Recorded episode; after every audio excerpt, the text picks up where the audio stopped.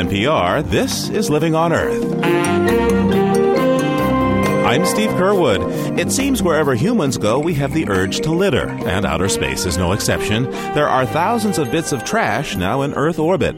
Trouble is, something smaller than a beer can could be deadly to spacecraft if you imagine that you have something that's only a few ounces, but it's traveling uh, with a head on collision of 20,000 miles an hour, that's the equivalent energy to being hit on the interstate by a two ton truck. Space junk and unraveling the Columbia shuttle disaster.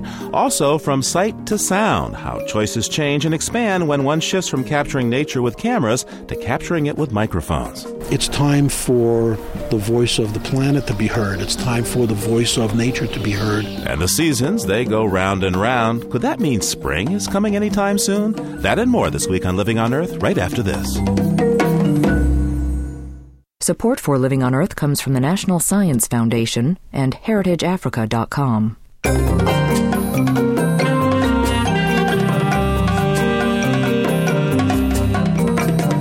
Welcome to Living on Earth. I'm Steve Curwood.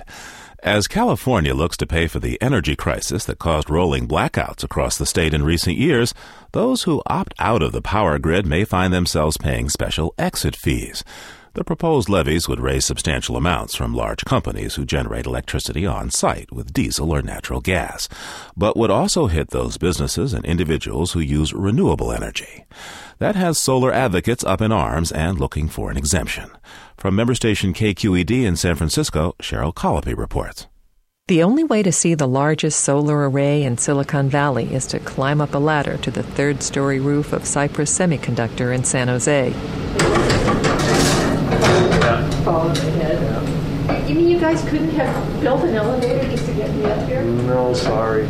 Black and gray panels cover more than half the roof David Smith manages Cypress's facilities. He says the multitude of photovoltaic cells here can generate up to a quarter of the building's power. During a peak day in the summertime when the sun's right overhead and uh, you know, we're a hot day. We're offsetting tremendous amounts of power costs to support this building, so it does work out very well for us. Smith says the solar array is saving $50,000 a year on electricity, but solar is expensive. Under the best circumstances, it would take Cypress seven years to recoup the $1.5 million invested in this roof. Now, it may take much longer. The California Public Utilities Commission is considering whether to charge companies like Cypress a fee for the kilowatt hours they generate on site. Commissioners aren't calling it a tax. In power terms, it's an exit fee on a departing load. Cypress CEO TJ Rogers had been planning to put solar panels on all the buildings at this campus, but now he's not so sure. It's really unfortunate. We're just now there where solar cells uh, can contribute. And right now, we're doing the dumbest thing I can think of, which is to put an economic disincentive for solar installation. California has always encouraged solar power, so some people find it unbelievable that the state could, with one hand, give rebates and tax credits for solar installation, and with the other, charge fees for each kilowatt hour ratepayers don't use. But Pacific Gas and Electric's David Rubin explains that the energy crisis in 2001 left the state with a large bill, and people can't just opt out of paying it. They would also be reducing the amount that they are contributing toward the recovery of the state's costs, the costs the state incurred in order to buy power during the 2001 2002 period and also going forward. So the question before the Commission is therefore if these customers won't be repaying those costs, who then would be? And the answer is it would be shifted onto other customers. The fee is not aimed at solar and renewable users. They make up only a fraction of off the grid producers. But there is a concern that large businesses might build a host of small natural gas plants seeking to avoid paying high electricity rates. What should be the responsibility of customers that are now reducing their usage by generating power on site? Again, the alternative being that if these customers don't make some contribution, all other customers will need to pick up that additional amount. As for prospective solar users, Rubin believes the fees will be no disincentive for them. But some public utilities commissioners are sympathetic to the objections raised by the solar industry, and they think exempting solar from the proposed fees would be a good idea. California's consumer groups say be very careful where you grant exemptions. Matt Friedman is an attorney with the Utility Reform Network. We have to start from the recognition that rates in California are at historically high levels. In fact, the highest rates in the nation. Friedman says at least the burden must be shared equally. We need to make sure that there are as few exemptions from paying for the energy crisis as possible because the greater the exemptions, the more that average customers are going to end up taking this pain and having their rates stay high, and that's certainly not fair. Friedman says his group does support the idea of an exemption from fees, but only for small wind and solar units. He likens installing a solar system at a home or business to buying a new energy efficient refrigerator or air conditioner to replace an old energy hog. And the state would never contemplate charging people for the energy their new appliance isn't using. Everyone else, he says, must share the burden of California's staggering energy bill. For Living on Earth, I'm Cheryl Colopy in San Francisco.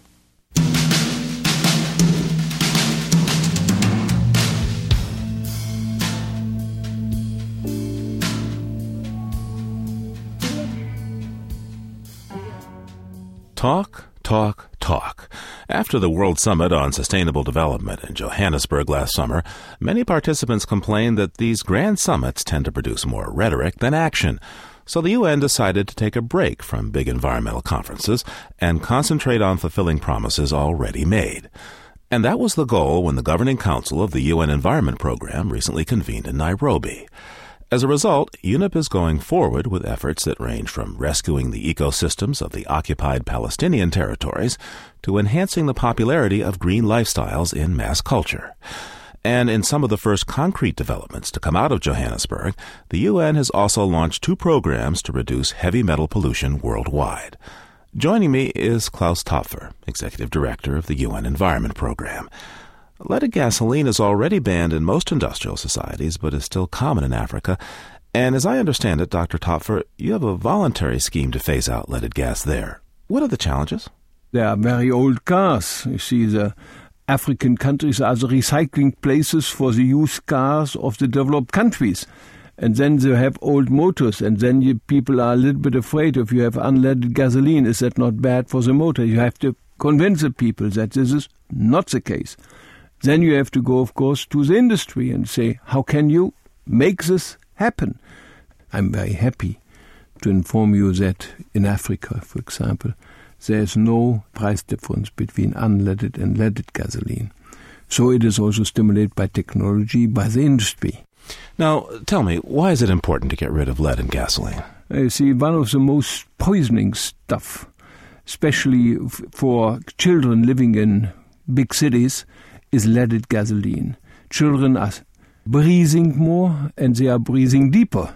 And they have all those poisoning lead integrated with a lot of consequences for their mental development, a lot of problem also with other diseases.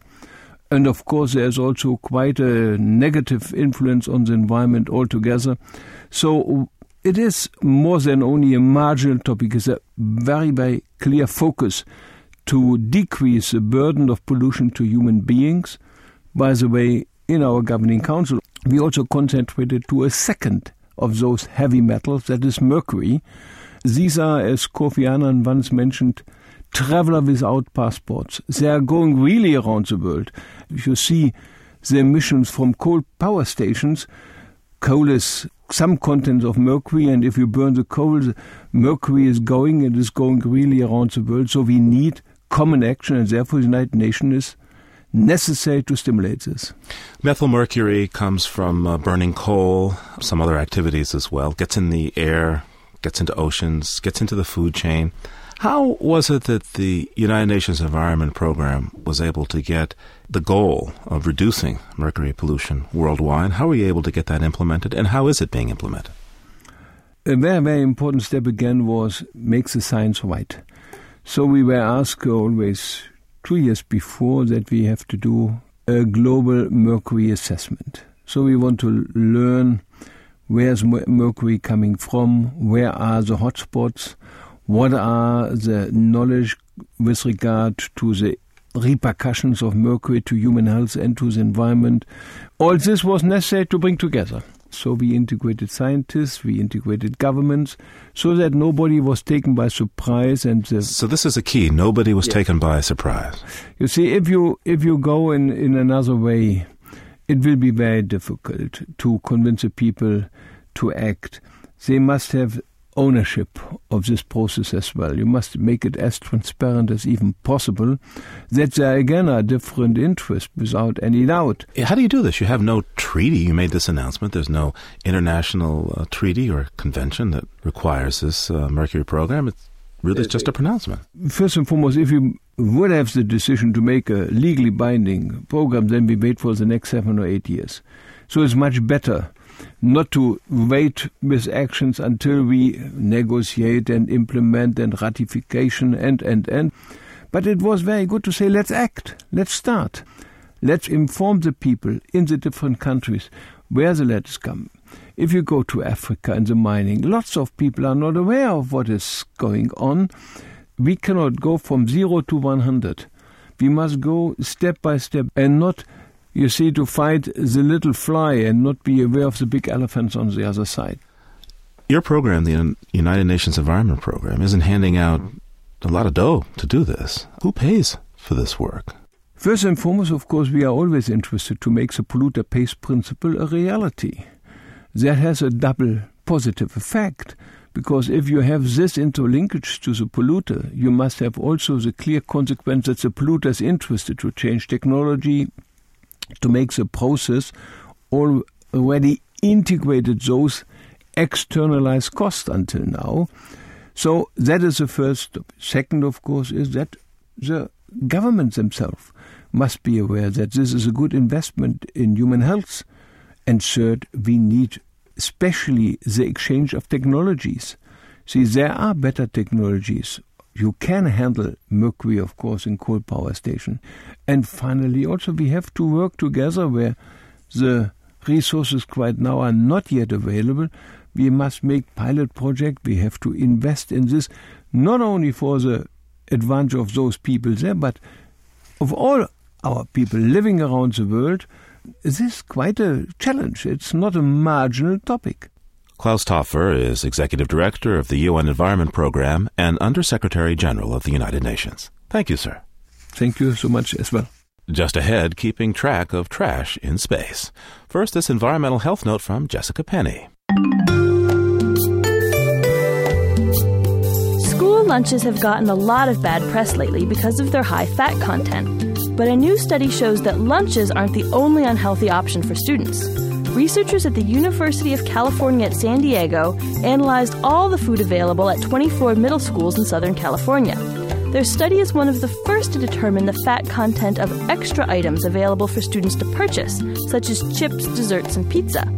The U.S. Department of Agriculture says these so called a la carte foods should only supplement school lunches, but the researchers found that they accounted for more than a quarter of the fat consumed by students each day at school. The USDA recommends that children eat a maximum of about 20 grams of fat at school each day, yet the average a la carte item contained 13 grams of fat. Considering the average school lunch contained 31 grams of fat, it's easy to see how these extra items could push students' fat consumption far beyond the recommended amount. On the other hand, the researchers found that parents seem to do a much better job of providing healthy meals. The average brown bag lunch brought from home contained about a third less fat than school lunches. The researchers say they'd eventually like to analyze individual students' diets to find out what really gets eaten. That's this week's Environmental Health Note. I'm Jessica Penny. And you're listening to Living on Earth. Welcome back to Living on Earth. I'm Steve Curwood. When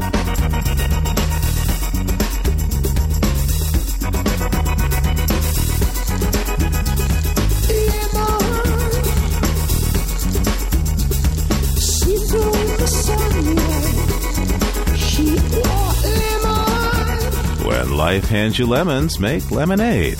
That could be the motto of Menton, France. This week, the city in the French Riviera holds its 70th annual Fête du Citron, or Festival of Lemons. Menton enjoys a subtropical climate and is lush with gardens, and nothing grows better in Menton than lemons, and theirs are sweeter than most. Botanists believe that citrus fruits originated in Southeast Asia. By 4000 BC, lemons, limes, and oranges were domesticated by the people of the Indus River Valley in what's now called Pakistan. Lemons became common in southern Europe when Muslim armies and merchants carried them from the Middle East. Demand for citrus exploded in the 1700s when the vitamin C rich fruits were discovered to cure scurvy. By the 1930s, Menton was the leading lemon producer in Europe. The Lemon Festival began as a way to celebrate the peak harvest season. Now, each year's festival celebrates a literary theme. This year, it's Alice in Wonderland. There will be parties and parades, but the main attraction is a sculpture garden. The sculptures depict the creations of Lewis Carroll, and some are robotically animated.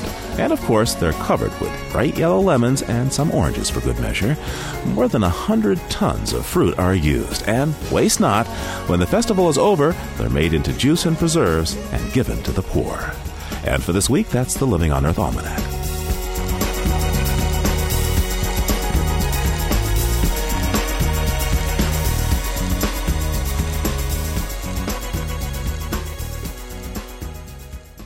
For decades, probes, satellites, and other spacecraft have paved a path for space exploration, orbiting and collecting data from the far reaches of the universe. But in recent years, that path has become littered with the trash and other remnants of these missions, posing a serious environmental and safety hazard. Weeks after the Columbia Space Shuttle disaster, investigators have still not ruled out a catastrophic collision with space junk. And it may soon spark an international debate as a panel of scientists from space agencies around the world prepares its recommendations to the United Nations for setting up the first pollution guidelines in space. Joining me now is Jonathan McDowell, an astrophysicist at the Smithsonian Observatory and contributing editor for Sky and Telescope magazine. Welcome. Thank you. How much junk is there out in space? Well, there's about 9,000 objects that the radars track right now. We know their orbits and so on, but that's only the tip of the iceberg because there's a lot of smaller stuff that the radars can't see. So we really don't know. And how big does it have to be to be dangerous to something like a spacecraft or a satellite? Well, it's quite surprising. Even a rather small piece of junk a few inches across can be nasty. If you imagine that you have something that's only a few ounces, but it's traveling uh, with a head on collision of 20,000 miles an hour, that's the equivalent energy to being hit on the interstate by a two ton truck. Now, where does all this junk come from?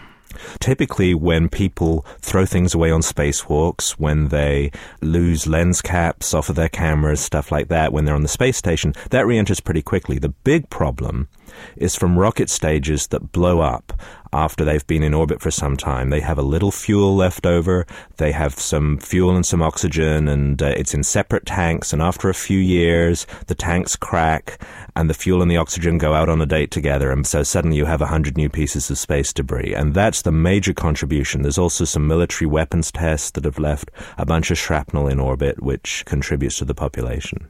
Now, what kind of damage can this space debris cause?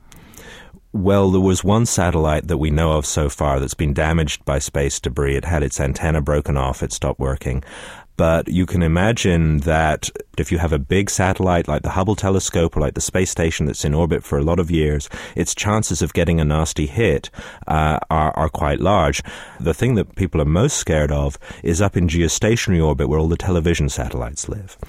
And there, even though it's a huge area of space, there are so many satellites that if you destroyed one in a collision, you could get a chain reaction and turn this area of space into a new ring around the Earth, like Saturn's rings, but made up of uh, lots of tiny pieces of very expensive television satellite. So far, we've been talking about um, remnants of bodies of spacecraft and, and accidental releases from operations. But what about plain old fashioned trash? How much stuff did people just dump out there from the shuttles and the, and the space station and the and the earlier trips to space? Well, there's all kinds of trash, and indeed, on the Mir space station, every few weeks we would see five or six new space debris objects be catalogued, and we eventually discovered that they were putting their trash in plastic bags and shoving them out the airlock. And so that's happened all through the space program. Indeed, on the shuttle to the present day, they don't throw trash overboard, but they do jettison water. But in general, all of that stuff is in low orbit. It doesn't stay up very long, and so it's not a huge problem compared to the exploding rocket stages higher up. Now, who's keeping track of all this junk? Well, the U.S. Air Force and also the Russians have radars that that uh, track the bigger stuff, and they started off because they were worried in the early days of the Cold War that you saw things on your radar that might be nuclear missiles attacking the U.S And so you wanted to make sure that you knew what was space junk and what was missiles.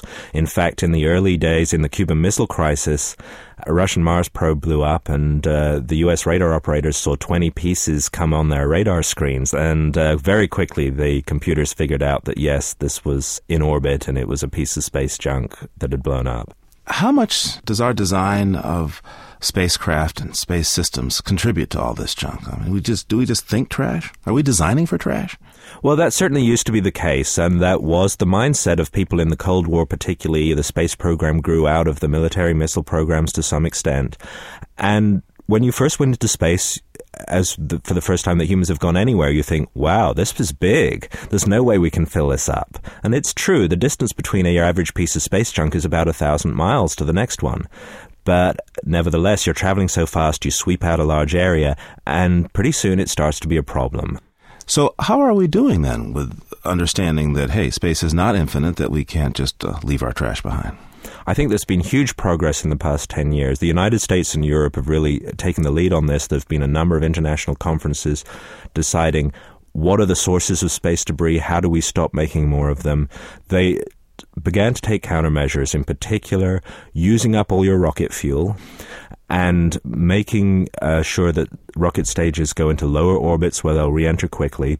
Not throwing away your lens cap, putting it on a hinge instead of just jettisoning it. Uh, there's also starting to be ecological concerns about the effects of space rockets during launch when lower stages of the rockets fall downrange. Now, America launches eastward over the ocean, and our trash from the launch falls in the sea, where it's actually a pretty small effect compared to all the other ways that we foul up our oceans.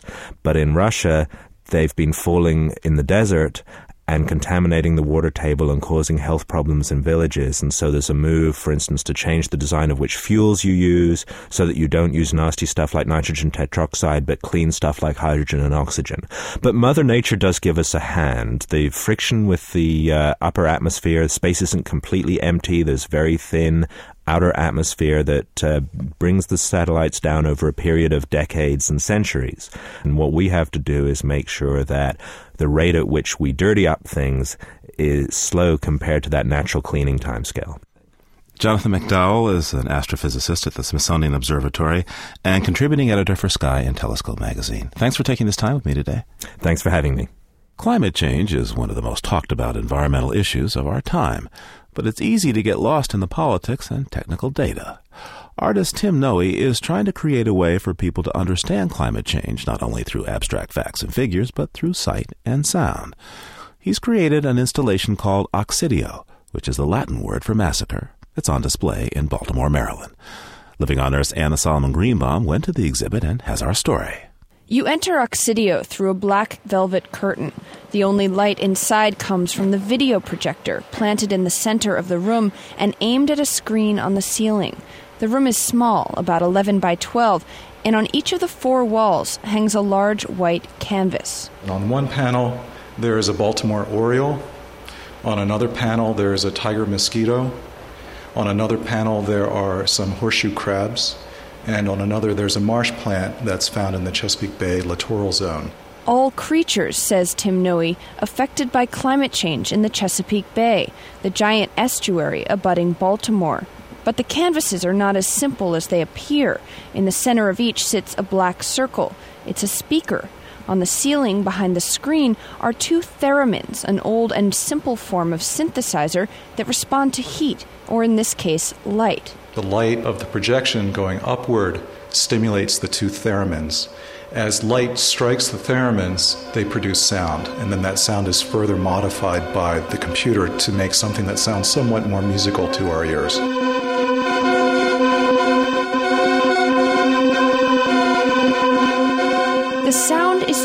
By a series of satellite images being projected onto the screen.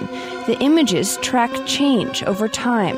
At the beginning of the loop, we start in Baltimore and we see things like impervious surfaces, and those impervious surfaces in some way affect heat pooling, runoff into the Chesapeake Bay system, and then we start to branch out from the United States to larger global systems. Depending on the brightness of the image, the theremin will make a different sound. The brighter, the higher the note, darker, and the note goes down. The ozone hole over Antarctica, for instance, looks from space like a blue blot. It sounds like this.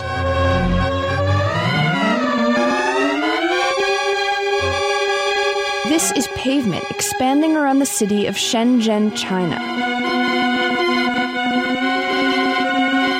Or Las Vegas sprawling into the desert.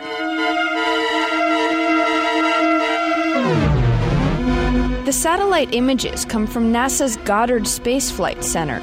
About 10 years ago, Nohe's job was to photograph and video conferences for NASA. I was documenting conferences frequently on, on global climate change, and I would leave those conferences so shocked by what I was hearing and so stimulated by what I was hearing that I always wanted to reintroduce that into my own art practice. But I wasn't really sure of how to do that. Nohe started talking with scientists at NASA and looking at data on the internet. And I had that aha moment that most artists hope to find of combining my interest first, you know, really embraced at NASA, and then through this use of the theremin to combine these two things in some way and to really bring home through sound the effect of climate change some images aren't documenting climate change, but cycles of nature that scientists warn will be disrupted by a warming planet, like one year in North America's vegetation cycle, where you can see a flush of green pulsating up the continent. Nohe lets the year run again and again so that the chords saw.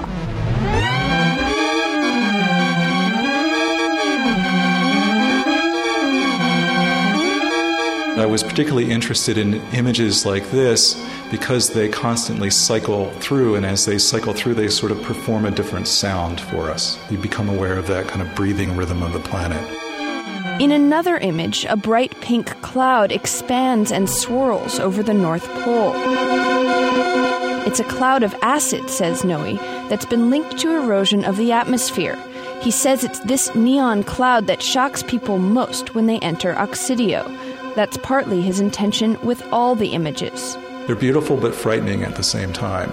And you become acutely aware that the planet breathes and that we're part of this larger system, and our impact on this larger system really describes massive change in some way. So, as we look at this cloud of acid over the pole, we understand in a fundamental way that this just isn't simply right.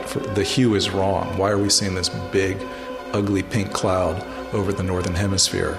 And we understand that we contributed that in some way. Visual and sonic artist Tim Nohe. Nohe's installation Occidio is at the School 33 Art Center in Baltimore, Maryland through March 7th. For Living on Earth, I'm Anna Solomon Greenbaum. And you're listening to NPR's Living on Earth. Funding for Living on Earth comes from the World Media Foundation Environmental Information Fund. Major contributors include the Oak Foundation, supporting coverage of marine issues, and the Geraldine R. Dodge Foundation. Support also comes from NPR member stations and the Noyce Foundation, dedicated to improving math and science instruction from kindergarten through grade 12, and Bob Williams and Meg Caldwell, honoring NPR's coverage of environmental and natural resource issues, and in support of the NPR President's Council. Living on Earth has been bringing you stories of animals that are no more. Author Tim Flannery has collected a number of these tales in his book, A Gap in Nature. Today, he tells us about the stick nest rat. Early European explorers in Australia could hardly have missed the presence of the stick nest rat. As its name suggests, this rat built a conspicuous nest out of sticks. The end result was a mound that could be up to three feet tall and stretch nine feet in length. While its nest was big, the rat was not. It was about the size of a young rabbit and had a light brown coat and a long tail. It also had an easily tameable and delightful disposition, judging from the writings of Gerard Krefft. The 19th century explorer wrote that he had frequently taken eight to ten out of a hollow tree and tamed them so that they kept about the camp, mounting the supper table at tea time for their share of sugar and bread. Krefft also had the unique opportunity, among white men at least, of turning the tables on the rat, and of having it for dinner. He recorded that the flesh was white and of excellent flavour. The stick nest rat was a herbivore. When Europeans introduced cattle and sheep to Australia, it's believed those animals outcompeted the rat for food and led to its decline. 1933 marked the last verified sighting of stick nest rats. The animals were collected by anthropologist Norman Tindale. Remarkably, the event was captured on film, unique in the annals of animal extinction. The rats, which are in the collections of the South Australian Museum, make the briefest of appearances in Tindale's black and white film. They're held aloft in the hands of their Aboriginal captors who had set their nests on fire and chased them through the scrub. There's a faint possibility that the species survived until at least 1970. In that year, an experienced bushman deposited some equipment in a cave in the Australian outback. He covered it with a tarpaulin, and when he returned several weeks later, he found a large and, as he put it, attractive rodent living under it. He caught the animal but let it go. From his description, it's just possible that it was a lesser stick nest rat. None has been seen since. Tim Flannery is author of A Gap in Nature Discovering the World's Extinct Animals. To see a picture of the stick nest rat and hear other segments in our series, go to our website, loe.org. That's loe.org. Just ahead, a picture may be worth a thousand words, but sound can make you speechless. First, this note on emerging science from Maggie Villiger. Ghost nets are lost or abandoned fishing gear that drift through the ocean. They can be miles long and are deadly for marine life since they entangle creatures in the open sea as well as snare on coral and atolls. These nets are extremely difficult to track down, but now scientists are combining a variety of technologies to figure out where ghost nets accumulate and how to rescue them. Researchers released four computerized buoys in the Pacific Ocean. These drifters phone in their locations, and scientists plot where the currents carried them. Presumably, ghost nets would tend to converge in these same areas. Next, scientists will use satellites and airplanes to collect information about the ocean's surface conditions. To see what's happening up to 50 meters below the surface, they rely on a kind of optical sonar called LIDAR. Green laser light is shot into the water and its reflection bounces back off whatever it encounters fish, logs, or maybe ghost nets. Whenever the coordinating computer detects something of note, an alarm goes off and information from all the surveillance instruments is combined. Using the global positioning system, the researchers can pinpoint the precise location of the nets, which in the future they hope to pass along to cleanup vessels. That's this week's note on emerging science. I'm Maggie Villiger. And you're listening to Living on Earth. It's Living on Earth. I'm Steve Curwood.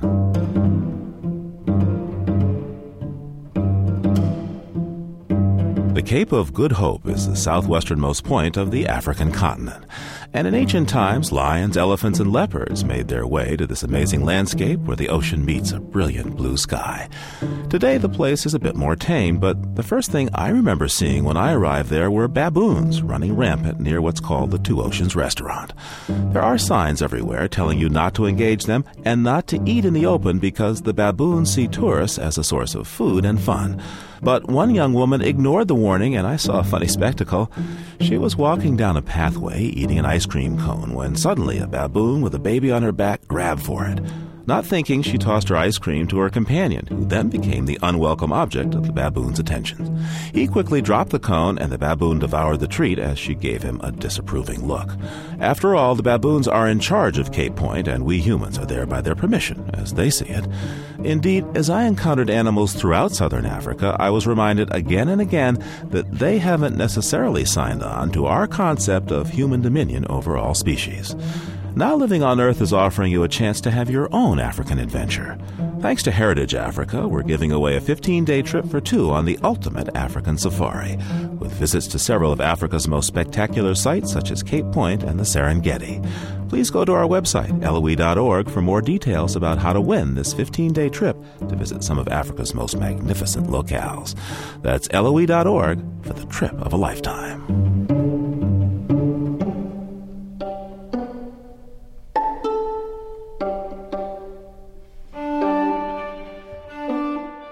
During these short, dark days and the deep freeze of winter, the transforming light and heat of the sun and the promise of spring can be difficult to imagine. Commentator Tom Montgomery Fate looks ahead as he considers the sun's perpetual work of creation. As a kid, I once watched a few bands of orange and red light meld and seep into an Iowa cornfield at dusk. As the glowing colors softened into night, the woods in the distance turned briefly to a silhouette and then disappeared in the darkness. Sunlight is but an ordinary miracle. If we seek evidence of the sacred, we need only pay attention to the world we are walking through. This year I'm keeping a journal of the slow wheel of the sun. In the fall, the days shorten. Things dry out, fall apart, blow away. I watch the Queen Anne's lace on the prairie behind the farmhouse close into the tiny green bowls my daughters like to pretend are miniature bird nests, or chic earthy hats for their Barbies. The goldenrod withered, stiffened, and finally stopped waving at the robins. The leaves changed. The brown brittle vein hearts scattered in the wind and settled somewhere to decay, the continuity of life and death made visible. Today I'm dreaming of that cycle of light, of life, of those moments of transition, of winter melting into spring, of the April sun filtering through the barren trees and finding the dormant flowers lining the oxbow beyond the prairie, the bloodwort, trillium, and Solomon seal. Soon the sun will awaken and raise them, ending their long crouch in the muddy weeds and shadow. Writer Huston Smith once suggested sunlight embodies the inherent link between science and spirit. Light creates, he says. It pumps power into the spatio-temporal world. The immaterial light flowing from the sun is transformed into the earth's green carpet of vegetation. Because photons of light are situated on the cusp of the material and immaterial, they are not subject to our usual ways of understanding the universe. That makes sense to me. I'm not sure why anyone would want to understand the universe in the usual way, to compartmentalize and measure it to try and prove it exists. I would rather belong to it, awake, aware, connected to the light, water, air, and heat that created me, that creates all life. Many cultures have worshipped and sung to the sun since ancient times marveling at the great pumping heart of creation. It reminds us all year round that we live on the cusp of the material and immaterial, of the sacred and the ordinary, and that what separates the two is more like a membrane than a hard line. Tom Montgomery Fate teaches writing at College of DuPage in Glen Ellyn, Illinois. He's the author of Beyond the White Noise, a book of essays about living in the Philippines. Everything we know about the world, the smell of pine, the feel of granite, the glow of distant stars, comes to us through our senses. Photographer Guy Hand has found that favoring one sense over another can skew our perception of that world. He sent us this essay from a nature sound recording workshop in the California Sierras, where he tried listening to a landscape he had up until then only looked at. We're here on time. It's five in the morning, and I can barely see the pine trees on the far edge of the meadow and the mountains beyond.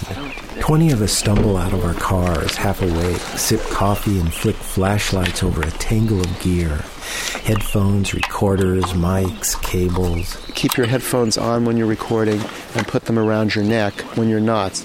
I'm here to get advice on recording bird calls and waterfalls from the experts, but also to make a little comparison I've switched careers, sliding slowly from photography to radio, from sight to sound. Let's meet back here at uh, 10 o'clock. When I first began fiddling with sound recording, I was struck by the similarities it shared with photography. I didn't even have to buy a new equipment bag. I just stuffed the old one with microphones instead of lenses, with digital recorders instead of cameras. Oh, I see. So that's actually a an external way that you can um, uh, monitor the volume control. Through the darkness, I hear another thing sound recorders share with photographers a love of techno babble. Output comes out of here and, and goes into this box and lets me do the switching and the volume control. This new vocation feels familiar because sound, like sight, is a recordable sense. The only two of the five you can catch on tape. You're hearing this night down? But it's different too in the field, as soon as I put the camera away and pull on a set of headphones, the world seems to shift.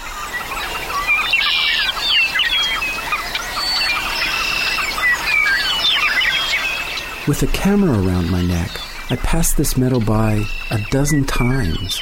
I was oblivious to this whirling world of willets, swallows, snipes, and wrens.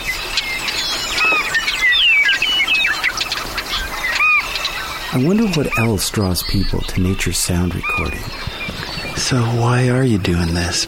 Um, well, because it's fun, because it's music. Um, we're making music with creation, with the natural world.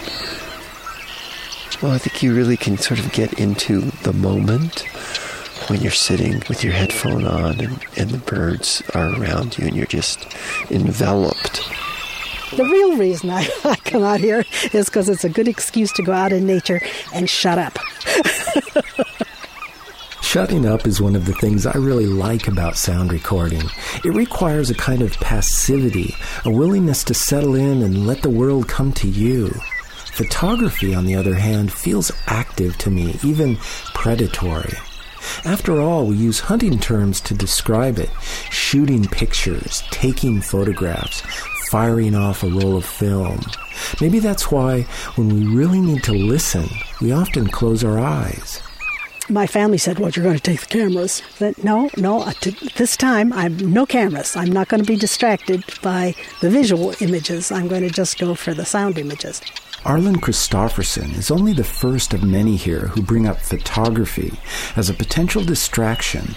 They say that sight too often dominates sound and, in effect, blinds us to all the other senses.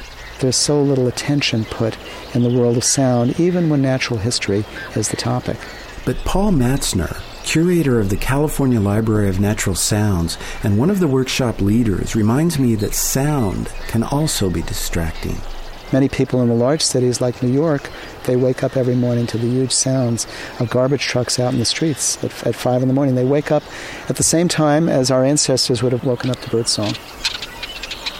Paul puts a finger to his lips, then cocks his head to a bird call he can't quite identify. Uh, hear something? Yeah, I'm listening, yeah. It takes him a moment to shift back to our conversation. Um, I think that uh, what sound recording does and what the workshop does is it helps to give us back our ears.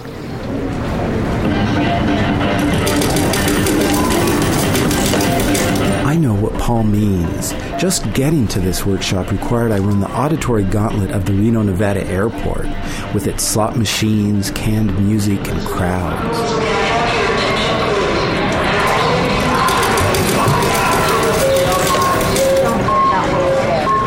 This forest of noise also made my arrival to the banks of this mountain stream that much sweeter. One of the nicest places where you'll find delicate and beautiful water sounds or where the gradient is very shallow. Jonathan Storm is trying to teach our group how to listen to the sounds of water. Or where you have occasional gradient steps like here, you have these little these tiny little rapids with pools in between. The way he floats over this stream, ear tuned to every little ripple and rill, I can't help but catch the excitement I see in his eyes. I wonder why more people aren't hooked on the musicality of moving water. It has a really nice low frequency, some mids and highs. It has a typical water sound people will recognize, as well as Uh, a little unusual water sound that people might not recognize. As Jonathan critiques the creek, Rudy Trubitt, another veteran sound recordist, tells me why he thinks a picture of a stream is easier for most of us to appreciate than the recorded sound of that same stream. If you're looking at a piece of videotape and you pause the tape, what do you see? Well, you see a still image. If you're listening to a sound recording and you pause that sound recording, you hear silence. There is no way to experience an instant in sound and spread that experience out over time in the same way that you can stare at a painting or a photograph for as long as you want. So that makes sound unique in that it's more ephemeral. That that single little bit where it's bouncing up over the rock mm-hmm. and the air underneath it. Yeah, that little burbling. Like, that's making the burbling. Mm-hmm. That's pretty loud though. I begin fishing this high Sierra stream with my recorder, trying to hook the perfect little burble with a dangling microphone. But after an hour or so, boredom starts to seep in, like water into my boots. I mean, who's really going to listen to my little collection of slurps and gurgles anyway? But Frank Dorritie says, you never know. Every time you roll tape, you're making a historical document. You know, some are more important than others, but some of them are really important. some of them are profound. Frank is a Grammy winning audio producer and trumpet player. He reminds me that nature's sound recording can capture nothing less than the fading voices of endangered species or the quiet call of some as yet undiscovered wonder. This is powerful stuff. You don't trifle with this. This is important, visceral. Frank waves his arms over his head, turning his bearded face to the trees. Practicalities are only partly why he's here. How can you not be affected by this? You would have to be on Novocaine not to be not to be affected by the sound of that brook or the sound of, of the of a meadowlark. Have you ever heard a meadowlark? I mean, I grew up in New York City. I never heard a meadowlark until I was 35 years old, and somebody took me to Yosemite when I came to, to California. I mean, I yeah, I know birds. I heard a pigeon. You know, I heard a robin. Oh, that's a bird. No, no. You haven't heard a bird till you've heard a meadowlark. And you once you hear that, you never forget that.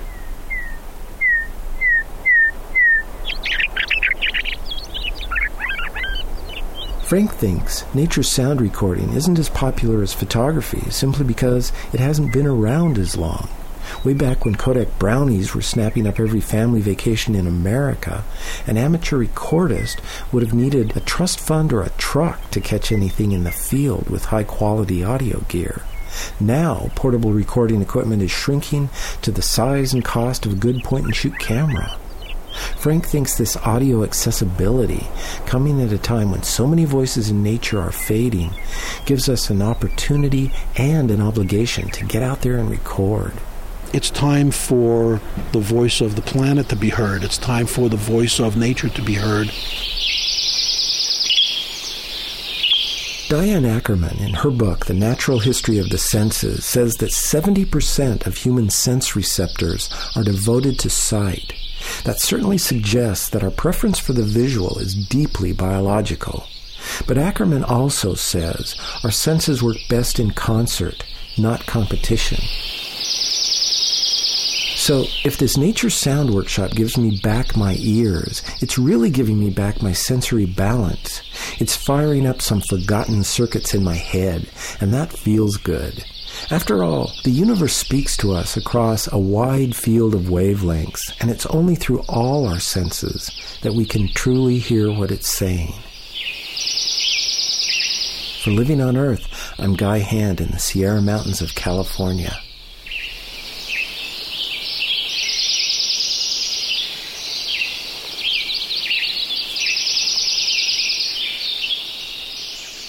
And for this week, that's Living on Earth. Next week, the world's coffee price has fallen to its lowest level in 30 years, and Ethiopian farmers are among those who are having a hard time making a living. We claim that God gave us coffee, and we gave it to the world. And for this gift, it seems that the world is not paying us. Paying beans for Java beans next time on Living on Earth. And remember that between now and then you can hear us anytime and get the stories behind the news by going to loe.org. That's loe.org. We leave you this week with sounds of a prairie dawn. Willets, wrens, shovelers, and a variety of ducks greet the day at a marsh in North Dakota. Lang Elliott captured their wake up calls.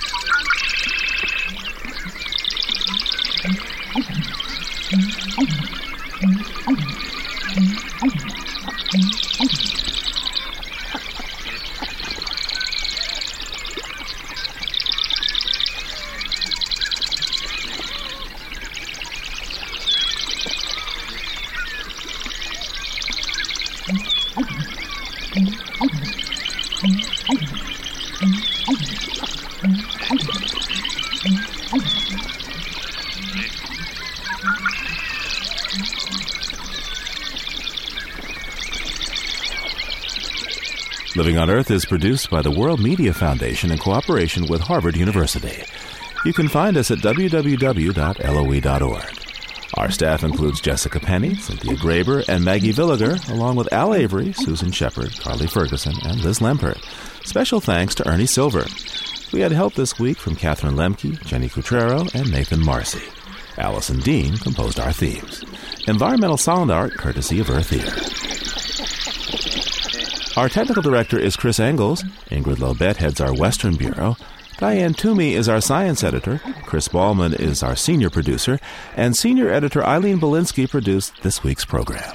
I'm Steve Curwood, executive producer. Thanks for listening. Funding for Living on Earth comes from the World Media Foundation. Major contributors include the National Science Foundation, supporting coverage of emerging science, and the Corporation for Public Broadcasting, supporting the Living on Earth network, Living on Earth's expanded Internet service. Support also comes from NPR member stations and the Annenberg Foundation, and the Helmut W. Schumann Foundation, supporting the arts, education, health, and the environment. This is NPR, National Public Radio.